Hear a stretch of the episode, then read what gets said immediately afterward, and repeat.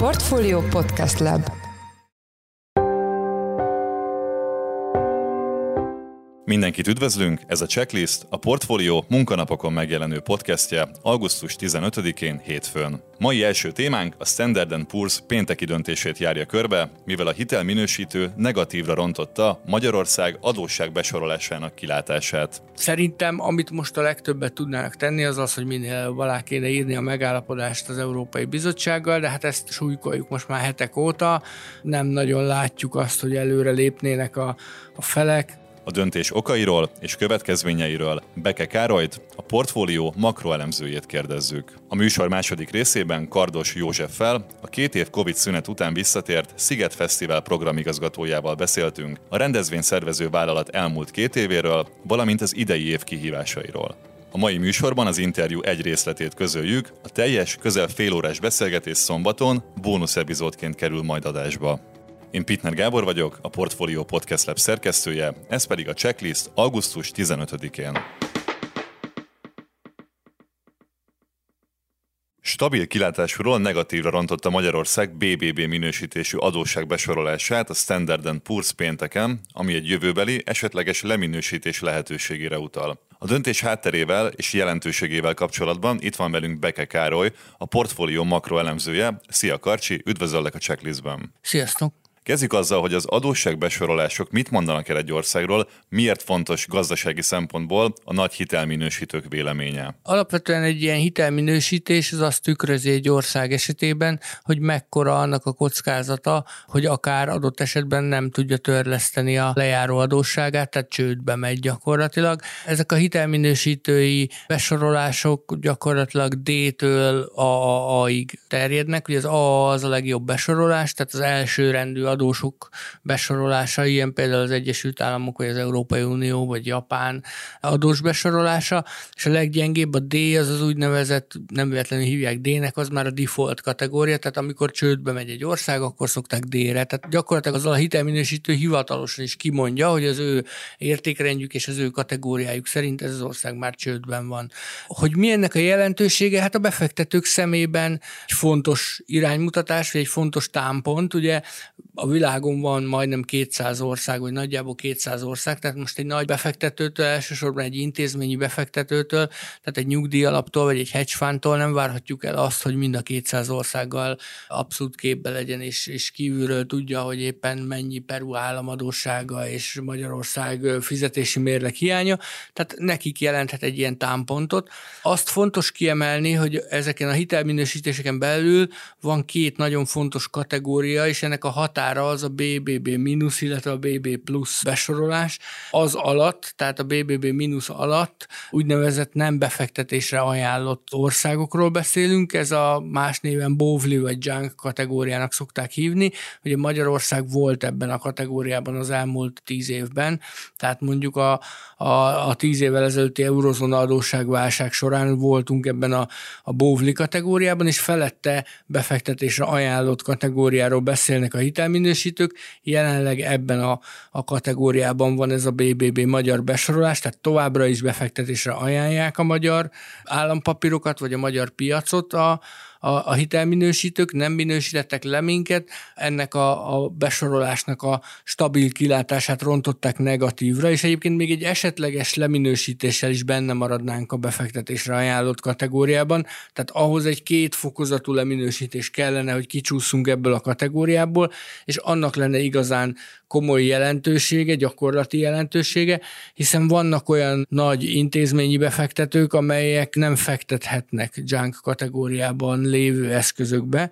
Tehát ha ne adj Isten két fokozattal leminősítenének minket, akkor ezeknek a befektetőknek ki kéne szállniuk a magyar eszközökből, és valahol máshova átvinni azt a befektetésüket, és ez egy erős negatív tényező lenne a magyar befektetések szempontjából. Szóval most még csak a kilátásokat rontotta a Standard Poor's negatívra a pénteki jelentésében. Ezt mivel indokolták ezt a döntést? Alapvetően nem okozott meglepetést a Standard Poor's indoklása.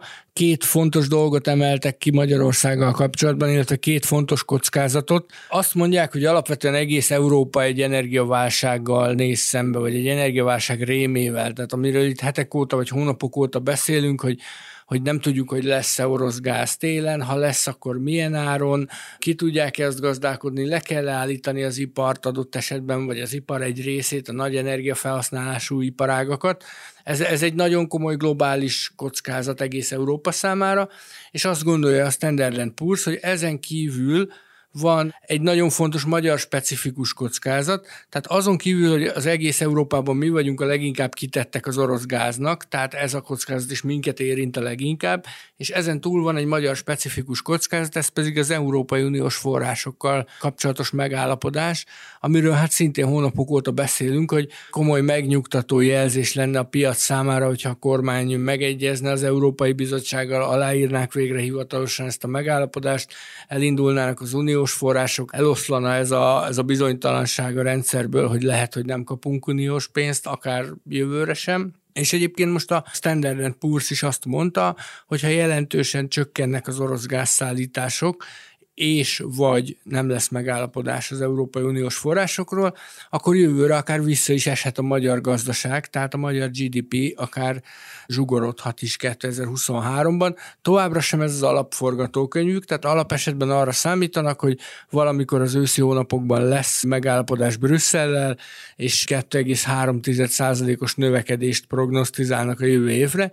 Ugyanakkor az olvasható ki az elemzésükből, hogy érezhetően nő annak a kockázata, hogy egy esetleges negatív, alternatív forgatókönyv valósuljon meg. Ha jól értem, akkor nem szükségszerű, hogy a kilátásrontásból leminősítés legyen. Hogy lehet ezt elkerülni? Most mondtál pár példát, milyen lehetőségei vannak egy országnak, hogy ezek a kilátások ne valósuljanak meg így? Valóban nem, nem automatikusan következik az, hogyha negatív a kilátás, akkor abból leminősítés lesz. A Standard Poor's most úgy fogalmazott közleményében, hogy legalább egy a háromhoz az esélye annak, hogy a következő két évben leminősítésre kerül sor Magyarország esetében. Tehát ezt tükrözi a negatív kilátás, hogy jelentősen nőtt annak az esélye, vagy mondjuk úgy, hogy reális veszélye lett annak, hogy leminősítenek minket hogy hogy lehetne ezt elkerülni. A probléma az, én azt gondolom, hogy két olyan nagyon fontos kockázat van, amire nem biztos, hogy a kormánynak van ráhatása, vagy legalábbis az egyikre valószínűleg nincs. Itt az orosz gázszállításokkal kapcsolatos kérdésre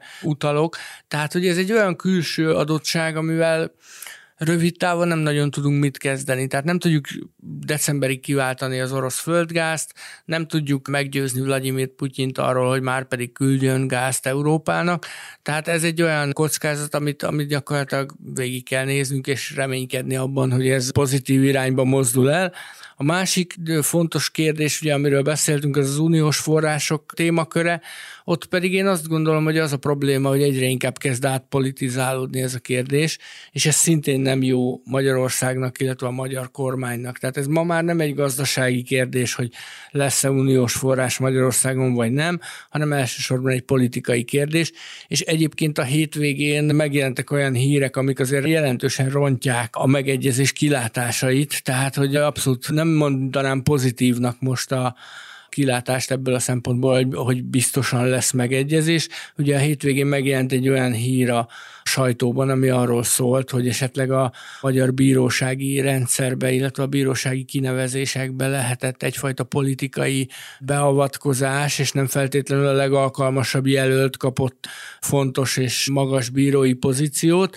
Ugye van itt egy szakmai értékelés, ami, ami állítólag a másik jelölt mellett szólt volna, az ilyen híreket azért nem szokta szeretni az Európai Bizottság. Tehát emlékszünk rá, Lengyelországgal évekig vitáztak hasonló kérdésekről, hogy a politika mennyire befolyásolja az igazságszolgáltatást.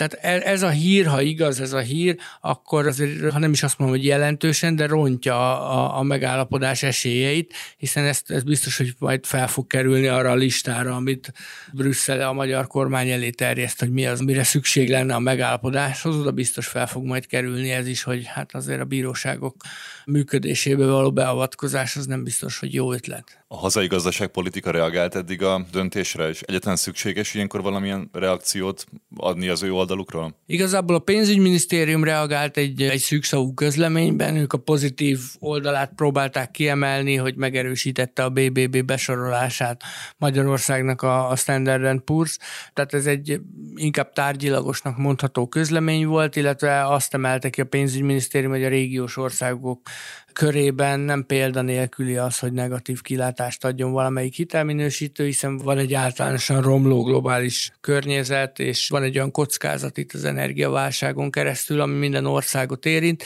tehát ők próbálták szépíteni a dolgot, de azért elolvasva a hitelminősítőnek a részletes elemzését egyáltalán nem mondható pozitívnak, tehát többször visszautaltak arra, hogy látnak magyar specifikus kockázatokat, tehát azon túl, hogy egyébként sokak szerint a világ egy válság felé halad, és itt egy jelentős gazdasági lassulás, vagy akár gazdasági visszaesés, recesszió lesz, ezen túl látnak olyan kockázatokat, amik Magyarországra jellemzőek, ahogy mondtam, az uniós források kiemelték azt, hogy a kormány által kivetett különböző különadók, azok visszafoghatják a működőtőke beáramlást, tehát hogy azért nem mondható optimistának a hitelminősítő által felvázolt kép, hogy kell-e egyáltalán a gazdaságpolitikának erre érdemben reagálnia, valószínűleg nem. Tehát ez, ne, ez nem egy ilyen üzengetés a hitelminősítők és a kormány között, hogy most a hitelminősítő üzen valamit, és akkor a kormány visszaüzen, hogy jó, majd rendbe tesszük. A, a, a kormánynak, a gazdaságpolitikának inkább ezekre a kockázatokra kell reagálni, tehát nem konkrétan a hitelminősítői döntésre, hanem azokra a kockázatokra, amik mögött állnak, amik ezt előidézik, például a költségvetés konszolidációjára, tehát ugye azért az idei költségvetésben látszottak komoly kockázatok, ezekre reagált is a kormány a nyár első felében a különadókkal, aztán a rezsicsökkentés részleges felszámolásával, tehát hogy próbálják kezelni ezeket a kockázatokat. Kérdés, hogy lehet-e? Tehát ahogy mondtam, hogy ha egyáltalán nem lesz gáz, akkor, akkor ez egy nagyon komoly kockázat egész Európa vagy a magyar gazdaság szempontjából, és azt nem biztos, hogy a kormány önmaga tudja kezelni. Szerintem, amit most a legtöbbet tudnának tenni, az az, hogy minél előbb alá kéne írni a megállapodást az Európai Bizottsággal, de hát ezt súlykoljuk most már hetek óta, nem nagyon látjuk azt, hogy előre lépnének a, a felek, tehát persze most egy ilyen nyári szabadságolási szezon van Brüsszelben is valószínűleg, de azért azon túl, hogy a kormány nyilvánosan bejelentette, hogy bizonyos területeken engedményekre that hajlandó a megállapodás érdekében. Továbbra sem látjuk azt, hogy mik azok a vitás kérdések, amikben még meg kellene állapodni, ott mennyire állnak távol az álláspontok. Tehát ez a háttérben zajlik ez a tárgyalás.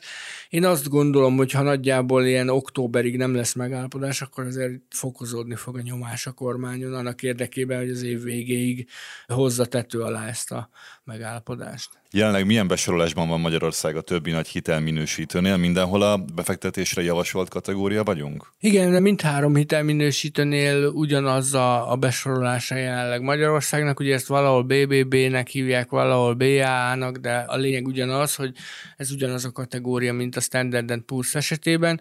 Ugye júliusban volt a Fitch Ratingsnek egy felülvizsgálata, ők nem nyúltak a kilátáshoz sem, tehát ott maradt a stabil kilátás, illetve szeptember második felé évben jön majd a Moody's egy felülvizsgálattal, ott is ugyanez a besorolás stabil kilátás mellett, és aztán ezzel le is zárul a 2022-es szezon, majd valamikor decemberben kiderül, hogy jövőre mikor vizsgálhatják felül a magyar besorolást.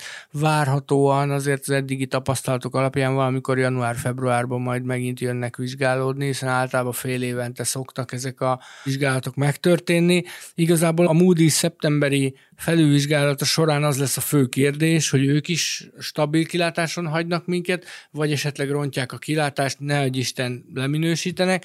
Ez eldöntheti azt, hogy a három nagy hitelminősítőnek a többsége melyik álláspontot képviseli. Tehát inkább a, a Fitch által hangoztatott picit inkább optimista, és, és arra hajazó dolgot, hogy ezt, ezt a válságot túl tudjuk élni, és át tudjuk vészelni, vagy inkább az S&P által kiemelt nagyon komoly kockázatokat, amik arra utalnak, hogy akár itt még leminősítés is lehet. Tehát általában a befektetők azt nézik, hogy a három nagy hitelminősítőből a többség milyen álláspontot képvisel. Tehát ha most jönne egy újabb negatív lépés a Moody's-tól, akkor az gyakorlatilag megerősíteni azt, hogy a háromból kettő már a kockázatokat látja inkább Magyarországon. Bár még csak hétfő délelőtt van, amikor ezt az adást most felvesszük, de hogy reagálta a forint a döntésre? A hitelminősítők döntésének van az árfolyamra gyakorolt hatása általában? Hát általában van, és azt mondhatjuk sajnos, hogy a vártnak megfelelően reagált a forint, tehát most itt néhány óra alatt hétfő délelőtre már másfél százalékot gyengültünk az euróval szemben, és 398 körül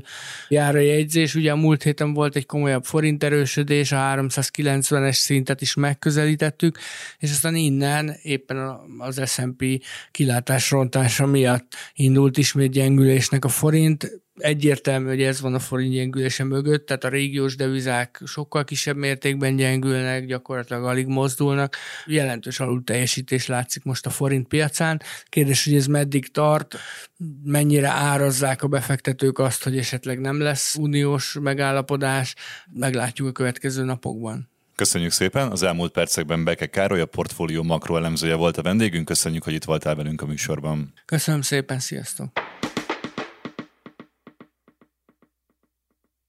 Most pedig következik Kardos Józseffel, a Sziget programigazgatójával készített interjúnk egy részlete. A teljes beszélgetés szombaton a Portfolio Checklist bónusz epizódjában közöljük majd. Az interjút Forrás Dávid, a Portfolio Podcast Lab munkatársa rögzítette augusztus 14-én a Sziget Fesztiválon.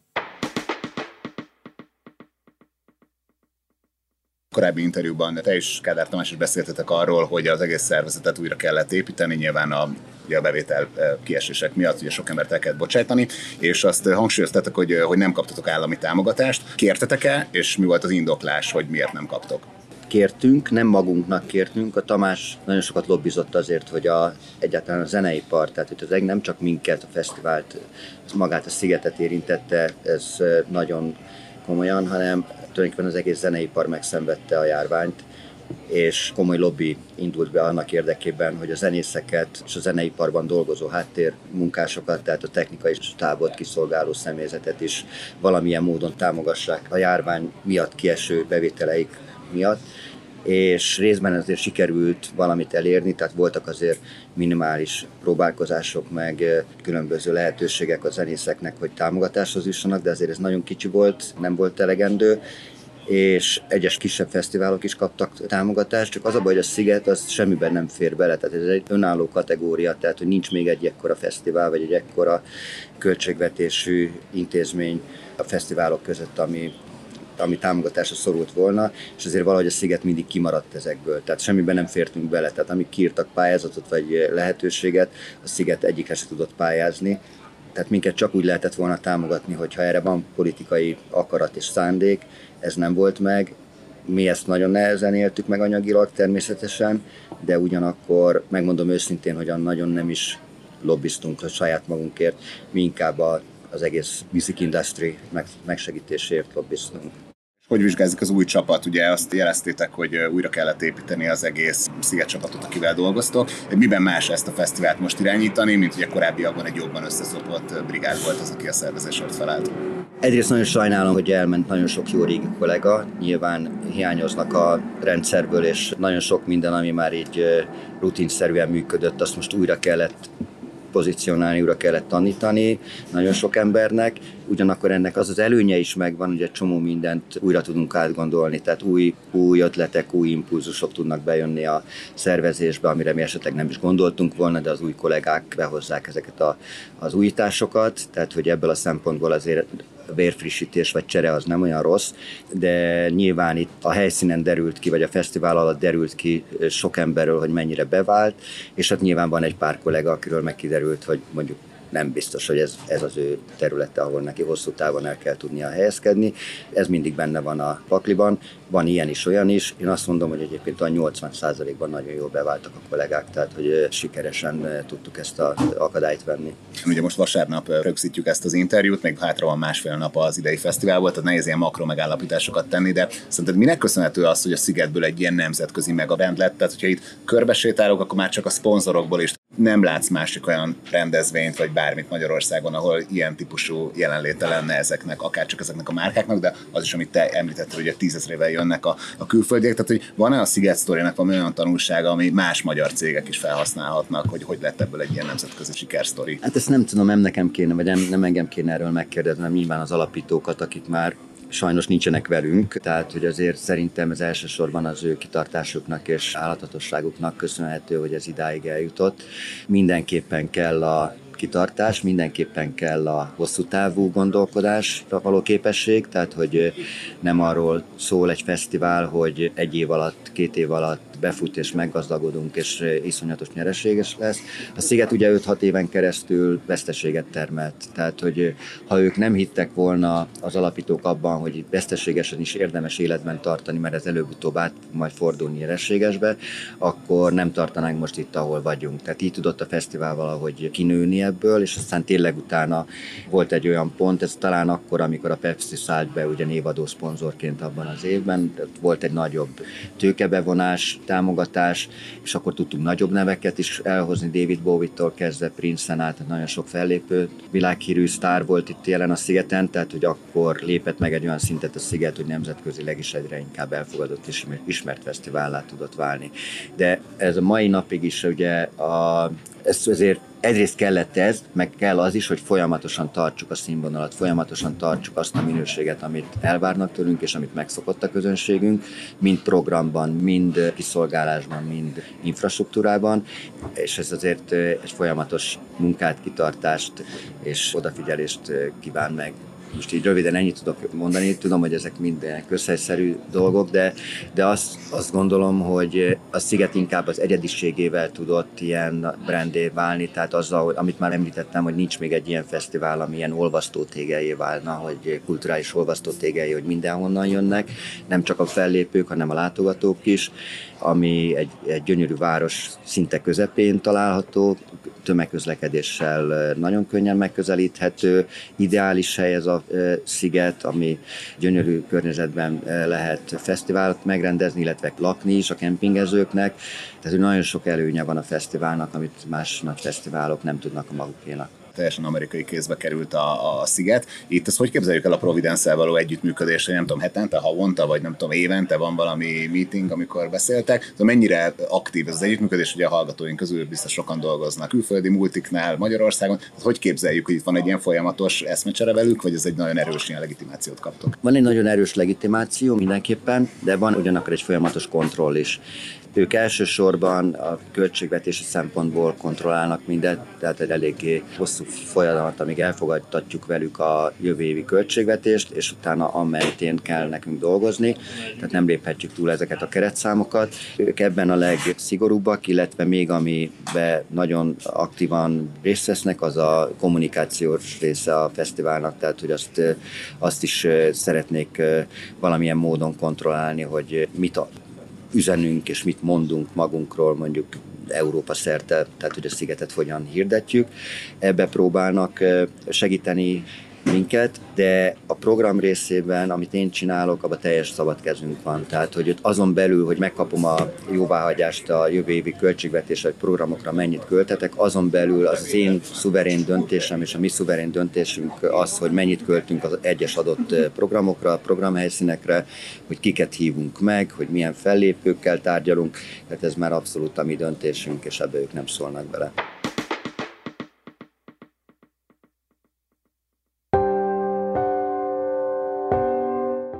Kardos József készített teljes interjút, tehát szombaton a Portfolio Checklist bónuszadásában közöljük. Ez volt már a Checklist, a Portfolio munkanapokon megjelenő podcastje. Ha tetszett az adás, iratkozz fel podcast csatornánkra valamelyik nagy podcast felületen, például a Spotify-on, az Apple Podcast-en vagy a Google Podcast-en. A mai adás elkészítésében részt vett Bánhidi Bálint és Forrás Dávid, a szerkesztő pedig én, Pitner Gábor voltam. Új adással holnap, azaz kedden 5 órakor jelentkezünk. Addig is szép napot, sziasztok!